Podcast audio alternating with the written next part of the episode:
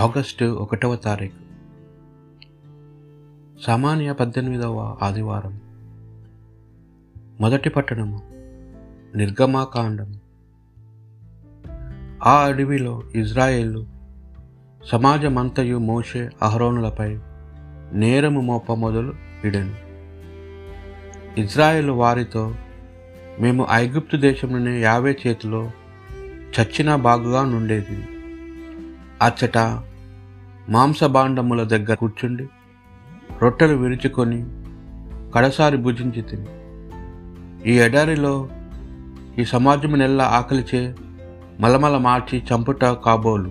మీరిద్దరూ మమ్మ అక్కడ నుండి తోడుకుని వచ్చి తిరిగి అనిరి.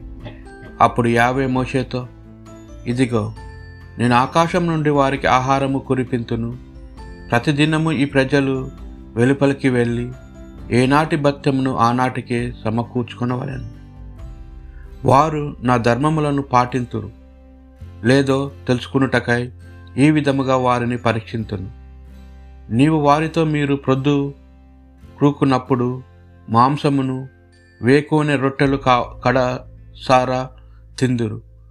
అప్పుడు కానీ యాభైనైన నేను మీ దేవుడని మీకు తెలియ తెలియదు అని చెప్పాము అనెను. సాయంకాలము పురుడు పిట్టలు వచ్చి వారి విడుదలను కప్పిన కప్పివేశాను ప్రొద్దుపూట విడుదల చుట్టూ మంచు క్రమ్ము ఎండెను. పొగ మంచు పోయిన తరువాత ఎడారి నేల మీద నూగు నూగు మంచు వంటి సన్నని పొడి కనబడెను. దానిని చూచి అది ఏమియో తెలియక ఇజ్రాయేలు ఇది ఏమి అని ఒకరినొకరు అడుక్కునిరి. ఇది ప్రభువాక్ భక్తి కీర్తన.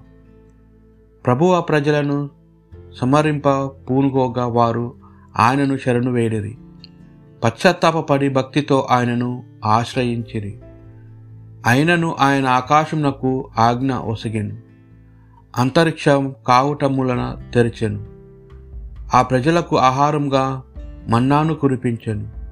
ఆకాశము నుండి వారికి పరలోకాహారంను ఒసగెను. రెండవ పట్టణం. పునీత పౌలు గారు ఎఫీషియలకు రాసిన లేఖ. ప్రభునామంన నేను ఇట్లు ఒక్కా నుంచి చిన్నాను. ఉపయోగము లేని ఆలోచనలు కలవారు. మీరు క్రీస్తును గూర్చి నేర్చుకున్నది అది కాదు కదా? ఆయనను గూర్చి నిశ్చయముగా మీరు విని ఉన్నారు. క్రీస్తునందలి సత్యము మీకు బోధింపబడుటయే ఉన్నది.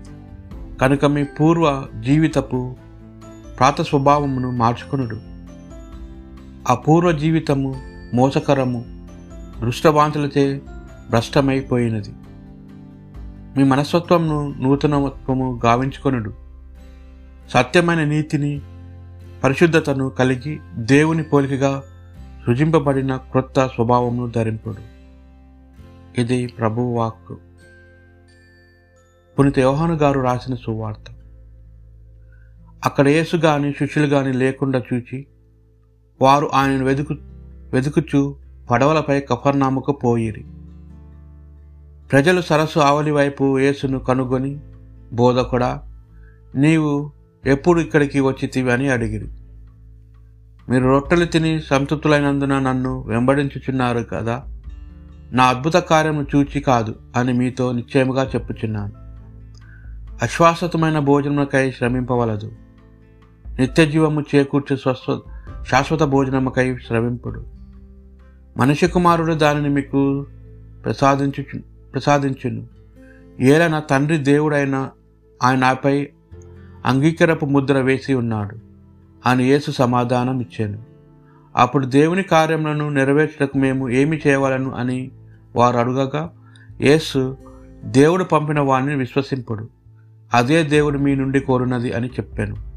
అంతటా నిన్ను విశ్వసించడానికి మాకు ఎట్టి గుర్తుని చెదవు ఏ క్రియలు చేసదు అని వారు మరలా ప్రశ్నించిరి. వారు భుజించుటకు ఆయన పరలోకం నుండి ఆహారంను ప్రసాదించాను.